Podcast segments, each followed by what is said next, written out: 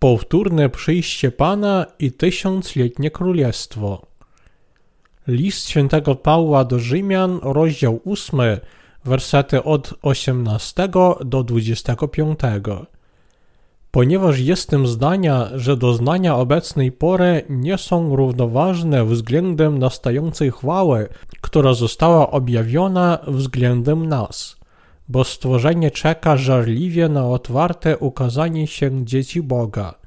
Ponieważ stworzenie nie zostało świadomie podporządkowane marności, ale dla tego, który podporządkował w nadziei, że to stworzenie zostanie uwolnione z niewoli deprawacji dla chwały wolności dzieci Boga. Wiemy, że całe stworzenie wspólnie wzdycha i razem cierpi bóle porodowe aż do teraz. Ale nie tylko, lecz i my sami, choć mamy pierwocinę ducha, także wzdychamy sami w sobie, wyczekując adopcji w wykupieniu naszego ciała, bo zostaliśmy uratowani dla nadziei, ale nadzieja, która jest widziana, nie jest nadzieją. Gdyż kto się spodziewa tego, co widzi? A skoro czegoś nie widzimy, mamy nadzieję, wyczekując poprzez wytrwałość. Ci, którzy są sprawiedliwi poprzez wiarę w sprawiedliwość Bożą, otrzymali chwałę nieba. Oto dlatego cierpią z powodu Ewangelii wody i ducha Jezusa, aby odziać wszystkich ludzi w chwałę nieba. Wierzący poświęcają się Ewangelii Sprawiedliwości Bożej i cierpią na ziemi, ponieważ uczestnictwo w cierpieniu Chrystusa jest chwalebne i sprawiedliwe. Czy nie jest zaszczytem cierpieć za Boga, którego głęboko honorujemy i szanujemy? To z pewnością jest zaszczytem. To chwalebne cierpienie. Oto dlaczego wierzący w sprawiedliwość Bożą cierpią za Jego sprawiedliwość. Za kogo teraz cierpicie? Czy cierpicie za świat i swoje ciało? Co dobrego byłoby dla duszy, gdybyście cierpieli za świat? Cierpcie za sprawiedliwość Bożą i wierzcie w nią. Wówczas chwała Boża będzie na was. Dziedzictwo, którym będziemy błogosławieni w przeszłości. Pomyślmy o dziedzictwie, które otrzymamy. Dziedzictwo, które otrzymamy w niebie, jest nagrodą panowania z Jezusem w nowym niebie i na ziemi. Chwała, którą otrzymamy w tysiącletnim królestwie i wiecznym królestwie Bożym, jest tak wielka, że nie można jej zmierzyć. Tylko narodzeni ponownie wierzący sami mogą poznać i posiadą tę chwałę, która ich czeka. Niezrównana chwała. Ponieważ jestem zdania, że doznanie obecnej pory nie są równoważne względem nastającej chwały, która została objawiona względem nas. List świętego Pawła do Rzymian, rozdział 8, werset 18. Porównując chwałę wierzących z ich cierpieniami współczesnymi, Paweł powiedział, że ich chwała znacznie przewyższy ich obecne cierpienia. To jest absolutna prawda. Chwała, która nas czeka, jest zdecydowanie większa niż cierpienie, które teraz znosimy. Szczere oczekiwania stworzenia. Bo stworzenie czeka żarliwie na otwarte ukazanie się dzieci Boga, ponieważ stworzenie nie zostało świadomie podporządkowane marności, ale dla tego, który podporządkował w nadziei, że to stworzenie zostanie uwolnione z niewoli deprawacji dla chwały wolności dzieci Boga. List świętego Pawła do Rzymian, rozdział 8, wersety od 19 do 21. Całe stworzenie Boże pragnie uwolnić się od zepsucia grzechu. Aby zostało uwolnione, Królestwo Boże musi zostać ustanowione na tej ziemi. Te stworzenia czekają również, aż dzieci Boże staną się panami tysiącletniego królestwa. Wszystkie stworzenia zatem czekają na dzień, gdy synowie Boga będą królować z Nim, obleczeni w chwale Bożej, na przyjście Królestwa Bożego. oczekiwanie na odkupienie naszego ciała. Wiemy, że całe stworzenie wspólnie wzdycha i razem cierpi bóle porodowe aż do teraz. Ale nie tylko, lecz i my z wami, choć mamy pierwocinę ducha, także wzdychamy sami w sobie, wyczekując adopcji w wykupieniu naszego ciała, bo zostaliśmy uratowani dla nadziei, ale nadzieja, która jest widziana, nie jest nadzieją, gdyż kto się spodziewa tego, co widzi – a skoro czegoś nie widzimy, mamy nadzieję, wyczekując poprzez wytrwałość. List świętego Pawła do Rzymian, rozdział 8, wersety od 22 do 25.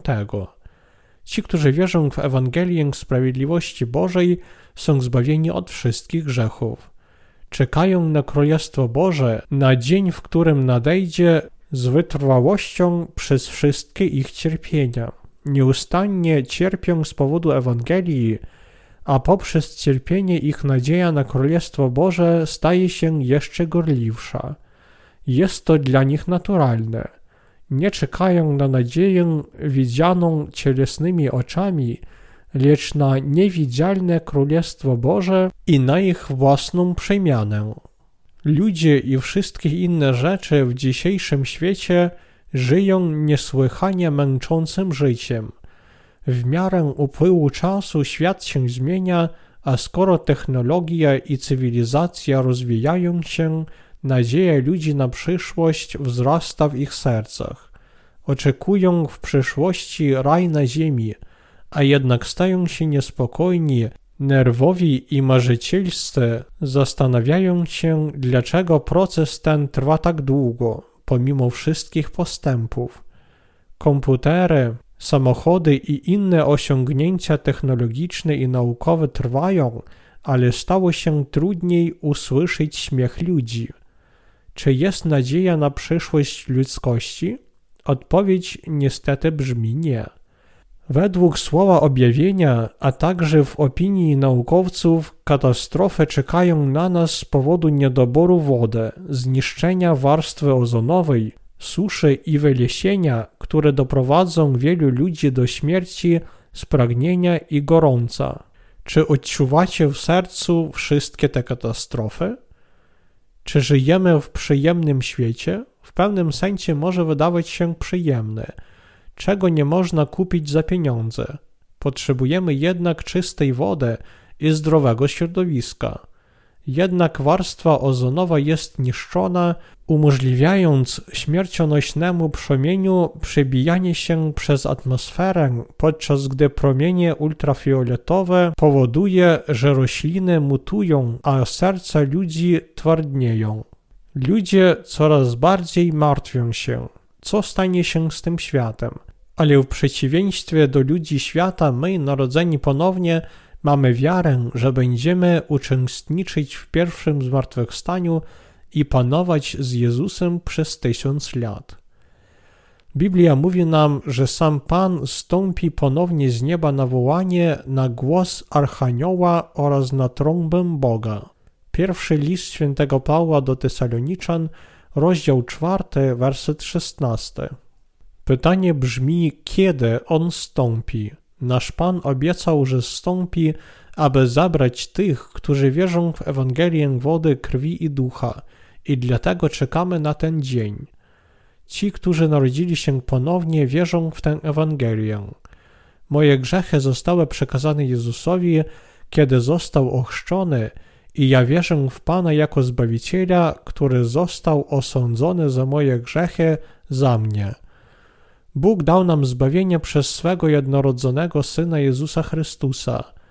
Nadchodzi, aby wskrzesić swój lud i pozwolić im królować przez tysiąc lat na tej ziemi. Biblia jest jak układanka, którą czytelnicy muszą dopasować do siebie. Kiedy Jezus po raz pierwszy zstąpił, przyszedł, aby wezwać grzeszników do nawrócenia. On poniósł ich grzechy w swoim ciele przez swój chrzest i został osądzony za nie przez krew, którą przelał na krzyżu.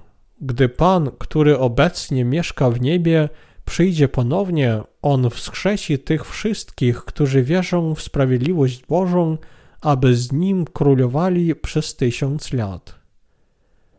Tysiącletnie królestwo. Ci, którzy naprawdę kochają innych na tym świecie, są dziećmi Boga. Tylko oni są ludźmi, którzy niosą Ewangelię Sprawiedliwości Bożej każdej zagubionej duszy, aby zdobyć ją dla Chrystusa. Czy ludzie tego świata nagradzają dzieci Boże? Nie. Więc kto to robi?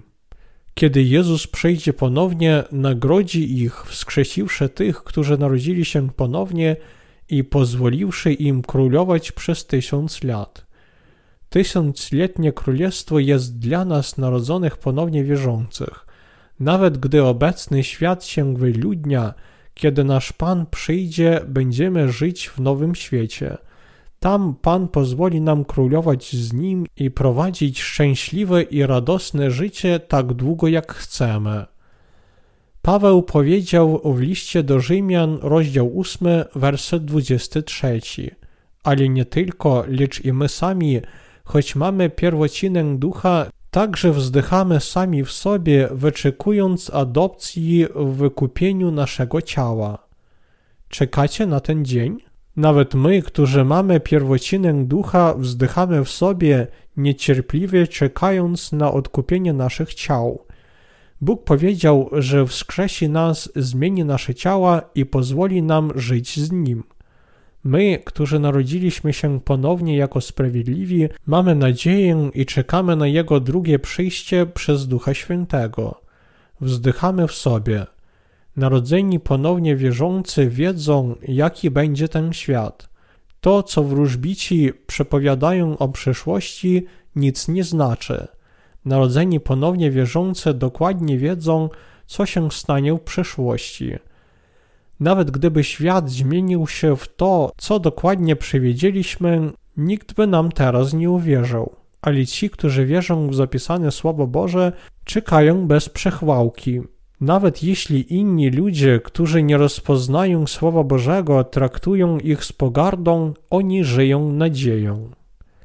Ci, którzy nie wierzą, muszą otrzymać zbawienie, zanim ich życie dobiegnie końca. Muszą wierzyć, że Jezus przyjął na siebie grzechy przez swój chrzest i został osądzony zamiast nas na krzyżu. Tylko wtedy będą mogli wejść do Królestwa Bożego, gdy nadejdzie ostatni dzień. Zostaniemy wtedy nagrodzeni i wejdziemy do Jego Królestwa, aby mieć życie wieczne. Jesteście smutni? Jesteście zmęczeni? Jesteście zadowoleni ze swojego życia? Musimy jasno wiedzieć i wierzyć, jak Jezus stał się naszym Zbawicielem, zanim odejdziemy. Musimy także przygotować się do naszego życia w niebie. Ten świat to nie wszystko.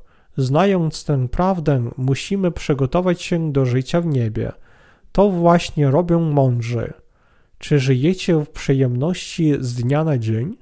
Jeśli tak, jesteście głupcami. Z drugiej strony ci, którzy pragną lepszego, czyli niebiańskiego kraju i przygotowują się do spełnienia swoich marzeń przez wchodzenie do niego, są mądrymi, którzy naprawdę budują swój dom na skale. W tysiącletnim królestwie. Bóg stworzył nas na swój obraz i chciał, abyśmy żyli z Nim na zawsze. Właśnie dlatego Pan przyszedł na tę ziemię, przyjął chrzest i przelał swoją krew, aby uwolnić nas od wszystkich naszych grzechów. Ci, którzy wierzą w sprawiedliwość Bożą, żyją z Panem, a Pan wynagrodzi ich za to. Nasz Pan otrze łzy z naszych oczu i nagrodzi nas za wszystkie trudy i samotność, które cierpieliśmy. Bóg odnawia wszystko. On pozwala na przyjście nowego świata, gdzie dziecię, ledwie co odstawione, może wyciągnąć swoją rączkę nad pełną uroku głową bazyliszka i nie zostanie ukąszone. Księga Izajasza, rozdział 11, werset 8. Musimy wierzyć i niecierpliwie czekać na to, co niewidzialne, mając wytrwałość w tym dniu. Jeśli mówimy, że czekamy na to, co widzialne, jesteśmy głupi. Jeśli natomiast czekamy na to, co niewidzialne i wierzymy w Słowo Boże, wówczas jesteśmy mądrzy. Po naszym zbawieniu czekamy na chwałę, która choć obecnie niewidoczna dla naszych oczu, z pewnością nadejdzie. Sam Bóg wzdycha bardziej niż my, ale wciąż każe nam czekać. Z niecierpliwością czekamy, aż nasze ciało przemieni się w ciało duchowe i zapanuje, gdy nadejdzie nasz czas. Co mówi Duch Święty, który mieszka w nas? Na co każe nam czekać? Zmusza nas do czekania na tysiącletnie królestwo. Pan czeka, aby odnowić nasze ciała i żyć z nami. My również czekamy, aby królować przez tysiąc lat razem z Bogiem. Aleluja, dziękujemy Panu. Chrześcijanie żyją nadzieją na niebo i ufnością w swoją nadzieję. To zaufanie opiera się nie na naszych uczuciach emocjonalnych, ale na Słowie Bożym, które nie kłamie.